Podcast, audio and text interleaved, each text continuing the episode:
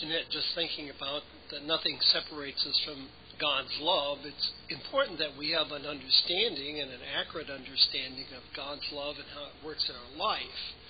And today, what we want to talk about, I want to talk about what the Apostle Paul saw as his ministry and how important it was to the Apostle Paul, as well as how important it is to each and every one of us.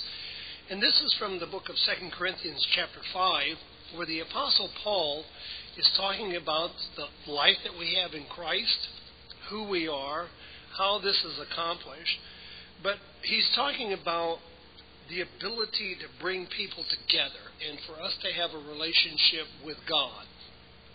And it's it's very there there there can be no one you know in the human life except for Christ who could explain this better than the Apostle Paul because there's probably no one who felt distinct from other individuals, kind of like the Apostle Paul, because he was a Jew, he was a Jew of the highest order, and he certainly had a dislike for Gentiles.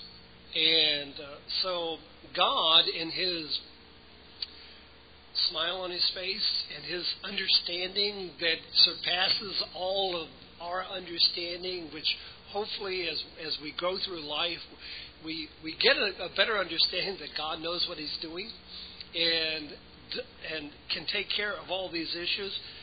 But we find here that the Apostle Paul is is t- talking to the Corinthians, and he's talking about his his ministry. And we'll begin here in verse 17, where he says, Therefore, if anyone is in Christ, he's a new creation. The old has gone and the new has come. Now, this is the, the, the, conclusion of the matter that he's saying that, again, if we're going to be in Christ, then we've got to be a new creation. That's why I, I kind of have a little problem uh, with the, the thought of just on its own, just as I am. Because I hear people talk all the time, well, that's who I am. But it's usually as a matter of fact about, I'm not going to change. And take me or leave me, and it's and, and, and my problems, they're going to stay the same. But the Apostle Paul is saying we are to be a new creation in Christ Jesus. And it's important for when we think about reconciliation that there is a transformation. There is a change that takes place in a person's life. So he says again, a new has come. And he's talking about that in the moment, and it's important for us also to understand it in the moment. All this is from God, who reconciled us to himself through Christ and gave us a ministry of reconciliation. That God was reconciling the world to himself in Christ, not counting men's sins against them, and he has committed to us a message of reconciliation. We are therefore Christ ambassadors. And so now here's an inclusiveness in this conversation, in this letter that he's writing for them as well, because it's not just Paul, I have this ministry of, of reconciliation, but he's including everyone else and saying, We are now all ambassadors here of Christ. As though God were making his appeal through us. And so we have a part to play in this. We implore you on Christ's behalf, be reconciled to God. God made him who had no sin to be sin for us, so that in him we might become the righteousness of God. Now, this is the context of what we're talking about in terms of ministry of reconciliation. And so, as a pastor, that's what Paul had to do. So, imagine for a moment, bringing it up to date for us, the Apostle Paul getting the Democrats and the Republicans together, and we're going to have a president, and we're going to all be reconciled. Imagine how difficult that would be in our present day world. Because we have people of the Democratic persuasion who cannot agree with one another. We have people of the Republican persuasion that cannot agree with one another. We have people of independent persuasions, and then we have people that say, "I'm not even going to get involved in all of this," and and we we have problems. But just imagine trying to bring the world into a reconciling moment.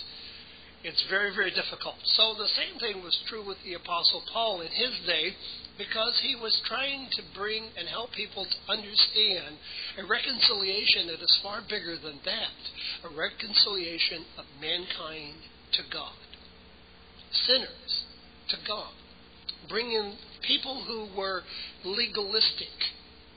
And, and, and there are also some, in terms of legalism, there are some correlations that we have in our world today. There is the 1% in our world today. Who basically, we talk about have everything, own everything, the 1%. Legalism is the same way. It has its 1%. That is the people who are making the laws, and they make them to fit their benefit. If you're a, as I've mentioned before, if you're very legalistic, then you make the laws and you make it very easy for yourself to do them. It is a lot easier, in one sense, for a pastor to be legalistic because he's got to be at church. he's he's setting the rules and all of that, and he's setting the kind of the doctrines and how this church will operate, what will be done, and so he can become part of the one percent, and in that legalism. And in that, it's very hard to reconcile for other people to be reconciled, to, to feel and to understand what reconciliation is all about.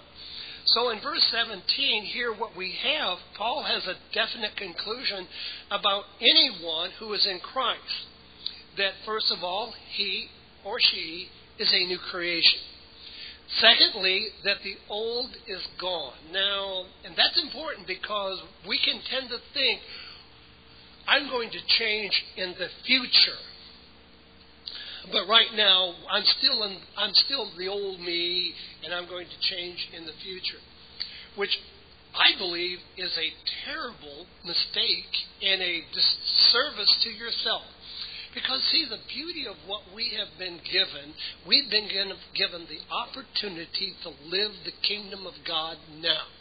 There are people who say, well, let's wait, you know, until the millennium comes and then we'll do all that and live the kingdom. No, we have the opportunity to live in the will of God now. And the will of God is so different than the law. And, and that's why when I I hear the, the outline prayer of Jesus, it, it just takes on a different form if I say, Our Father in heaven, thy kingdom come, thy law be done, as opposed to thy will be done. It just takes on it, the law and grace have quite a conflict going on, and it's very difficult because if you can quote keep the law, you tend to be ungracious towards everyone else who can't do it or keep it to the full, or, or you think that you're keeping the law.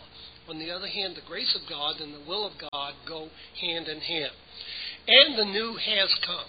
And there is newness in Christ, and there's newness in our life. And that newness brings us a happiness, it brings us a sense of peace, it brings us a sense of joy. Then, verse 18, the Apostle Paul says this about this ministry this is from God. Now, it's important for us to recognize the ministry of reconciliation is from God. It is also, he says, it is God's doing. This is what God is doing, bringing people together and helping them to understand what reconciliation is about Jew and Gentile, God and mankind. And then, but the reconciliation, you think, well, okay, I can get along with one another, or I can get along with, I can be reconciled to people to whom I choose to reconcile, those whom I choose to forgive, and will forgive me. But if if not, then I'm not going to be reconciled to them. But, but it is about reconciliation to himself. Now, so with saying and talking about reconciliation, what does reconciliation mean? Well, it means patching up a conflict. You say, well, I don't have any conflict with God. Well, um, I would suggest that we have had conflicts with God. If God were, that we would be probably much like the rich young ruler if, if Jesus came along and said, sell everything, come and follow me, and go this path, we might have difficulty. If we just got a new purchase and the like, we might want to go out and try the oxen or drive our tractor or drive our new car if we got a new car. Not that any of us are getting a new car in the near future or whatever. We we probably will get a new. You know, here's the hopeful thing, the encouraging thing. You and I will get a new car, but it'll be it'll probably be 20 years old. It was once a new car, but th- that's how it works for us. And then it's about patching up a conflict. It's about restoring a relationship. And so the Greek word katallage, which is restoration to divine favor, that is what rest, uh, reconciliation is about. Now, just getting out your Webster's dictionary, the English rendering of reconciliation is no longer opposed, or to win over to friendliness, or to make compatible. So when we read here what the Apostle Paul is talking about, it is bringing us into a rec- uh, reconciliation with God to him himself. Now, this is why over the years, what has worked for me in terms of my definition of reconciliation, I'm telling you it's mine, but I've told you this before. This is this is my heart, my emotion speaking in terms of reconciliation and kind of what I would light from God. And the way I put it is this reconciliation is to, to me is for Jesus to look me eyeball to eyeball and me look him eyeball to eyeball and know he doesn't hold anything against me. That, for me personally, melts my heart. It changes my whole life. It sets me free because reconciliation is a setting free, an incredible setting free. And so the Apostle Paul has this ministry of reconciliation, of helping people to, to understand, to appreciate the grace of God. And he can speak both to legalism and he can speak to the grace of God. He's in both places. He was felt perfect in his legalism, and then he understood almost the fullness of the grace of God in his own life. And then he himself even had a report from God that his grace was sufficient for him. And so there is that encouragement in that. But our reconciliation, and it's important for us to understand because we can tend to think if we're legalistic that we can be reconciled by doing what we want to do. But reconciliation is, doesn't happen that way reconciliation comes through Christ. You cannot do it your own way. We are reconciled through Christ. It comes no other way. It is not possible by our own efforts. So let's take a look at reconciliation through Christ because it changes everything that in terms of how we look at it. It is the basis of reconciliation is this. It is the death of his son. You think, wow, that doesn't seem very reconciling, the death of his son. But let's read what the Apostle Paul tells the church in, Roman, in Romans chapter 5, verses 10 and 11. Here's what the Apostle Paul says about reconciliation here in verse 10. He says, For if, when we were God's enemies, now this is encouraging, even though it's discouraging. But notice Paul uses the pronoun we. He doesn't use, the, the 1% are going to use this. When you were enemies of God, that's what the 1% will do, and you will going to feel really guilty and full of shame and and crawl out of services, as it were. But no, he says, but when we were God's enemies, we were reconciled to him through the death of his son. So, how were we reconciled to God? Through the death of his son. But, now here's the encouragement that follows this in the same sentence. How much more having been reconciled, shall we be saved through his life. So we have, on the one hand, the death of Jesus, his son, that brings us into reconciliation with God, and on the other hand, his life that brings us into a relationship, an everlasting relationship with God through that reconciliation. But he doesn't stop there. Verse 11. Not only is this so, but we also rejoice in God. So in this reconciliation, there is a rejoicing in God through. Oh, this is where you cannot skirt Jesus. We rejoice in God, but we do it through our Lord Jesus Christ. Through, again, through whom we have now received reconciliation. We have now received that reconciliation. Well, what about maybe the future? So what if you if you're living this this moment in time and you're thinking, well, God hasn't reconciled. I haven't got this all balanced out. Now, take for example your checkbook. If you can't reconcile your checkbook and you're sitting here today and it's not reconciling, and generally reconciliation, you're not real worried about it if you think you got a whole lot more money. But we who are enemies, that's kind of negative. We're, our balance is way out of line and we can't get it reconciled. And how in the world are we going to figure this all out? Which is very difficult. But now we are reconciled. It changes this very moment in which we live and how we see God. So it is the basis of reconciliation, one, is through the death of his son. Number two, it is through the cross. And let's take a look at what Paul has to say about that when he wrote to the church at Ephesus. These things are congruent throughout. But in Ephesians chapter 2 and verse 16, we read this the Apostle Paul writes this and reminds us. And in this one body, to reconcile both of them to God through the cross by which he put to death the hostility. We're talking, and he's talking about laws here, and about the Gentiles and how they were foreigners and all that, but through one body, not through a whole number of bodies, but rather through the very body of Jesus Christ, through the cross, that he reconciled the two of them. And he put to death that hostility. And then, thirdly, it is by the blood of the cross that he has done this. In Colossians chapter 1 and verse 20, we read this. So Paul has written to the Romans, he's written to the Ephesians, he's now writing to the church at Colossae, and this is what he says in verse verse 20. And through him to reconcile to himself all things, whether things on earth or things in heaven, by making peace.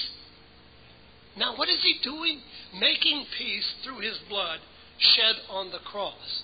Reconciliation is a matter of making peace, taking away the hostility, breaking down the middle wall of partition against us, and all of that. So he is making peace. It involves peace. And, brethren, when we recognize this, there is incredible freedom in God's forgiveness. Because how often do we kind of wonder to ourselves in our moments when we are down and discouraged, or in moments when we haven't lived up to the law, or we haven't lived up to what we know we want to do and how we want to live? But to know and understand that we have God's forgiveness is incredibly free, freeing. And this is both in heaven and in earth. But he doesn't stop there. He goes on in verse 21 of Colossians, and it's, it's part about in his body of flesh and by his death. He goes on. And then, so this is what he says. Once you were alienated from God and were enemies in your minds because of your evil behavior. So sometimes we can think, well, I haven't done anything. I just thought these things. No, we're enemies of God in our minds. It's easy enough to do that. We, we can turn our back on God's grace. We can turn our back on God's love. We can turn our back on, on God's will in our life. So he says, We were alienated from God. But now he has reconciled you by Christ's physical body through the death Now, and here's what reconciliation does to present you holy in His sight without blemish and free from accusation. Now, I don't know about you, but the past few months, it has been, my world has been hit with a certain negativity. It's just the condition of the, wor- the world is in. Um, I'm getting the New York Times now, and I'm reading stories. All well, my daughter got it for me. It's a, it was a, it was a gift to me. Uh, anyway, so I'm no, it's not I'm uppity, muckety, and snooty and all of that. But in reading those things, and it's one of the first things I do in the morning is a cup of coffee and paper, and then I'm reading about what's going on in Somalia. I'm reading what's going on in Syria. I'm reading what's going on in Greece and in Europe and migrants. I'm reading what's going on in immigration. I'm reading what's going on in Russia and Ukraine, Afghanistan, and these places. I'm reading what's going on in, in Central and South America with the virus you know, I'm reading what's going on in the financial world, and I'm thinking, oh my, I'm, you know, I'm hearing what's going on in the political world. And if you listen to all of that, you're going to be nuts in no time at all. I simply, you know, refuse. I refuse to let all the news of the world to take over the gospel, which is the news of God. And there's a difference. So, and, and I'm just saying that if you listen to all that, you're going to miss out on a whole lot. But he says that, that God presents us in reconciliation, holy and blameless and accusation free. Now, I can I think I recall a scripture in Revelation chapter 12 and verse 10. I think it's 12 and 10. It says that Satan is the accuser of the brethren. We, we live in a world of accusations and the like. So when we, when we look at reconciliation, we have to recognize that reconciliation is effected upon man while we are one, we're still helpless. This is Romans chapter 5 and verse 6. Why were we still helpless with, without that, that God has reconciled us? While we were still sinners, Romans chapter 5 and verse 8. And also, while we were enemies of God, Romans 5 and 10, and we've read here. And what we read here in Colossians 1 verse 21, while we were God haters, that God has done this in advance. He has reconciled us. And God has given us, you and I, a ministry of reconciliation. And so Paul was the man teaching that and helping them to come to understand what does that mean. How does that translate into our everyday Christianity? And so that's what Paul preached. That's what he saw in his calling. That's what his ministry was about. So when we look at 2 Corinthians chapter 5 and verse 19, it's more expansive than just Israel because reconciliation produces within us a peace with God, it produces an access to God, it produces a union of Jews and Gentiles. Now, when it comes to humanity, if you say Jews and Gentiles, are any human beings left out? That's all of mankind. Uh, by the say, what did it say that He reconciles the world? That is what God has done and is, has done through Jesus, reconciled the world. And He's not counting men's sin against them. And He has committed this message to the apostles. We see that. So Paul says now that we, in verse 20 of 1, 2 Corinthians 5, we are ambassadors, and God is appealing to the world through us. Now, how is that accomplished?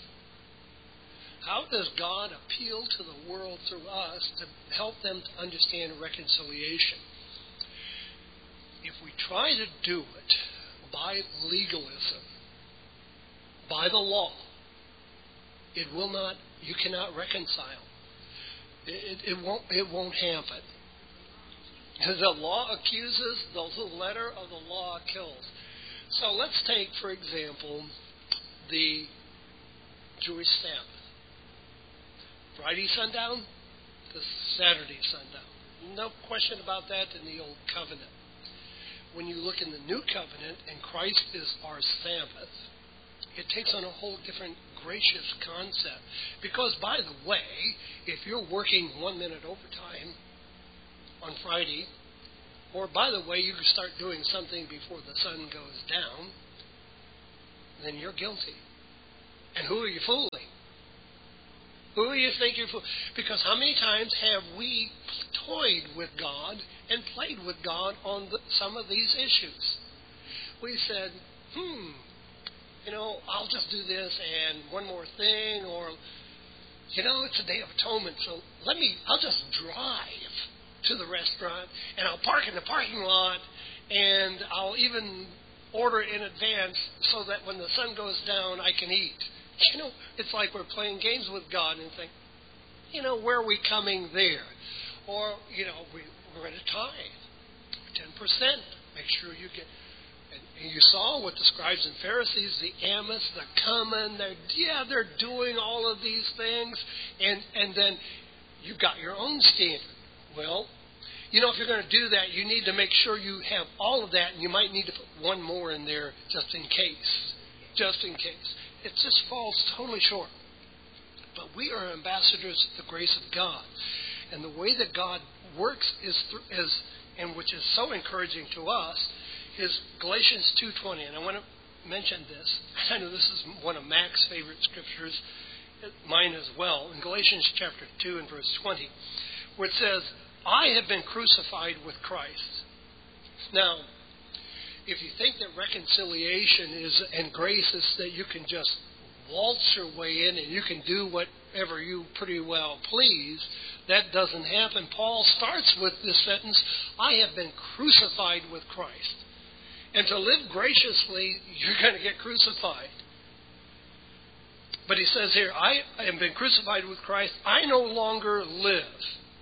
Now, see, that flies in the face of where people say, I just, I do what I do, I am who I am, uh, you know, I can, that's just who I am, and the like. He says, but Christ lives in me. Now, we understand that that is, uh, Christ lives in us by the Holy Spirit. By the way, if you're worried about legalism and you're living by the Spirit, can you even possibly conceive that the Holy Spirit, God, the, the, the Holy Spirit, will sin? It's inconceivable that the Holy Spirit would lead us to sin. So people were thinking about, well, you know, just living in the will of God. It is far more powerful. It is far more God and what God wants us to do is to live in the will of God, allow the Holy Spirit to live in, Christ to live his life. Now, but will it be conceived by people in the world and legalists as being sin?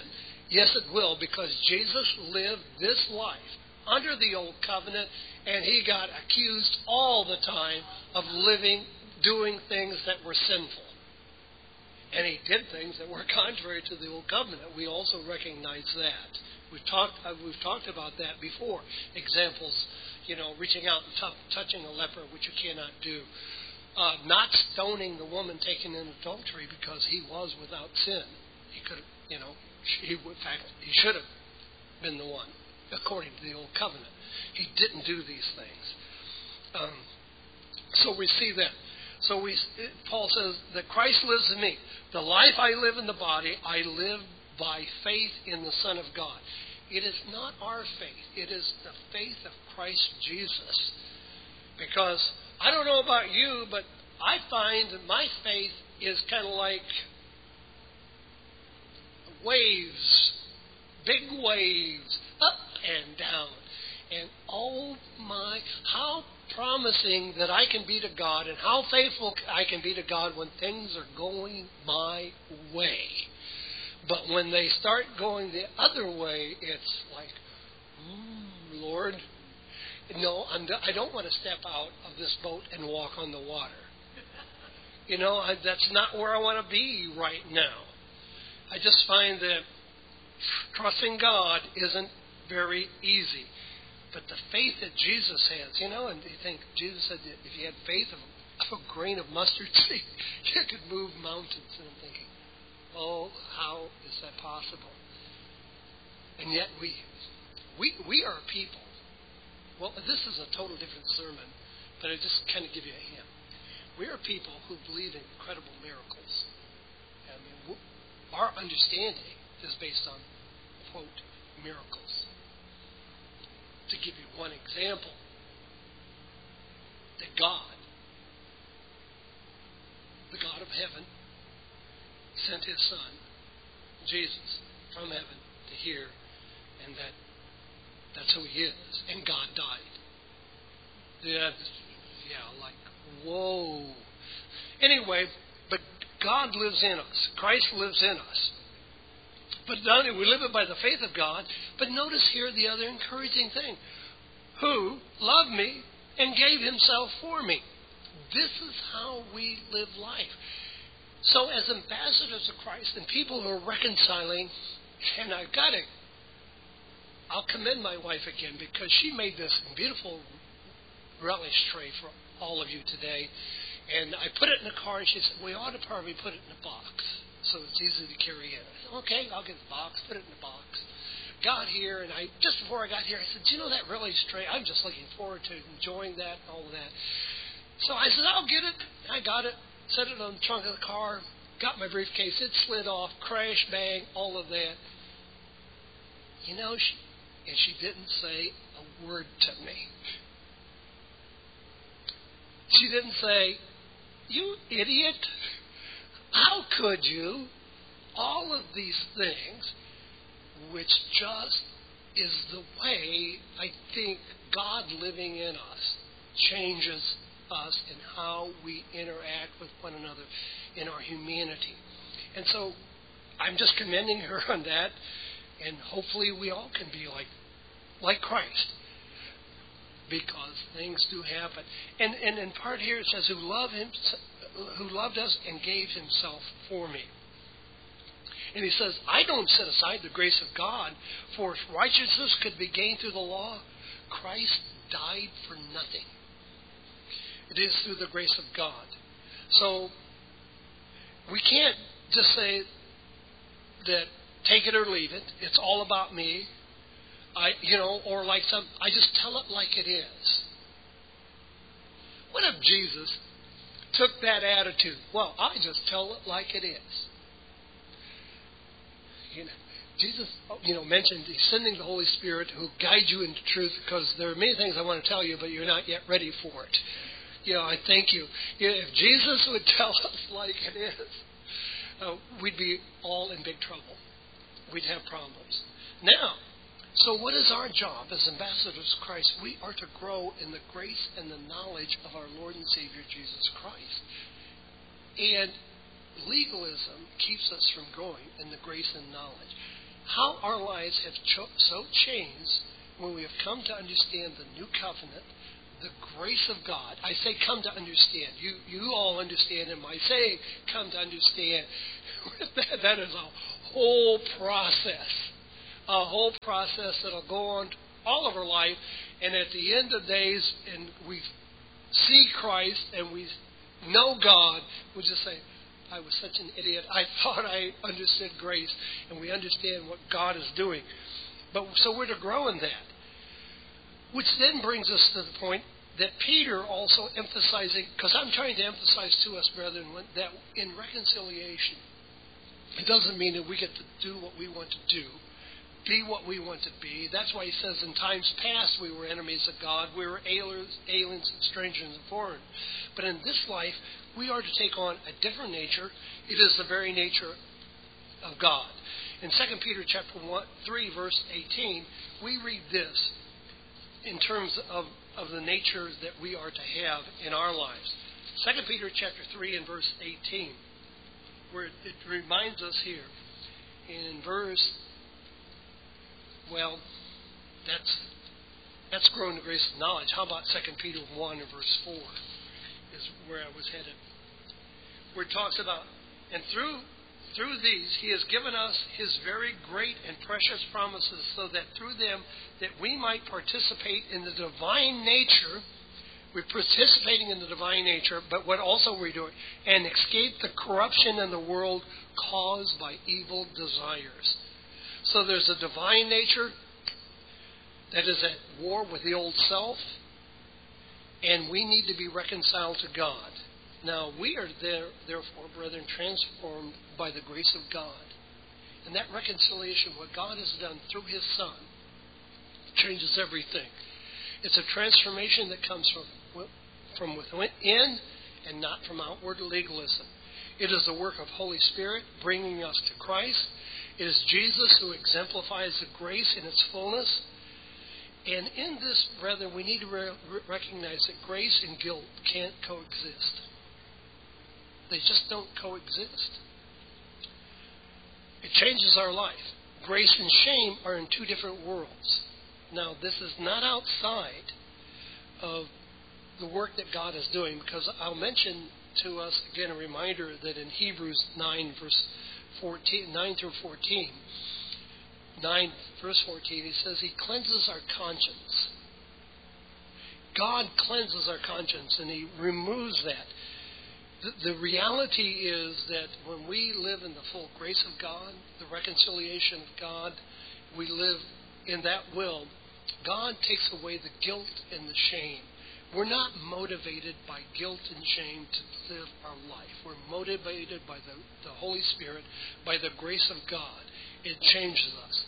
In all of that, as, as Paul, in writing to Titus, tells him, you know, that grace works against all ungodliness. So there's a transformation in our lives. And then when we think about being ambassadors and being reconciled, and, and, and, it is in this great appreciation that the Apostle Paul himself recognized that he had a ministry of reconciliation because he'd been on the other side in full force. And now he's brought onto this side, on the God side, and that God has a job and a, a responsibility for him. And that's when he writes here, and this is why it's so encouraging, I think, for all of us to recognize in, in Ephesians chapter 2, verse 8 through 10, where we're familiar with this. For it is by grace you have been saved through faith. And this is not from yourselves. So when we talk about reconciliation, it has to be through Christ. It is a gift of God. And, and Christ is the gift. But we also receive gifts from Him. It is a gift of God, not of works, so that no one can boast. And look, and, and, and how unreconciling is our world because people have to outboast one another. They have to be better than everybody else. I was thinking probably the greatest distance between two points after this past weekend, the greatest distance that you can have between two points is winning the Super Bowl and not winning the Super Bowl. Because if you win, everything. If you don't win, you're nobody. You're nothing. Your whole season's gone. And you're thinking, how ridiculous is that? And the reality yes, I know, being number one, you think, but it just seems like an incredible ability of the human mind to not appreciate the fact that the blessings, the, the victories that you have, and the like. But he tells us here, so no one can boast. Then he says, For we are God's workmanship, created in Christ Jesus. Now we're created in Christ Jesus again, it's back through him to do good works.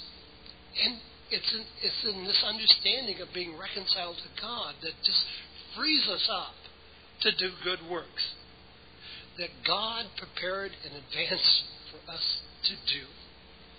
I tell you, is in, in this framework of reconciliation, with the understanding that we can come before God and know that we're reconciled, but not only us, that He reconciles the whole world.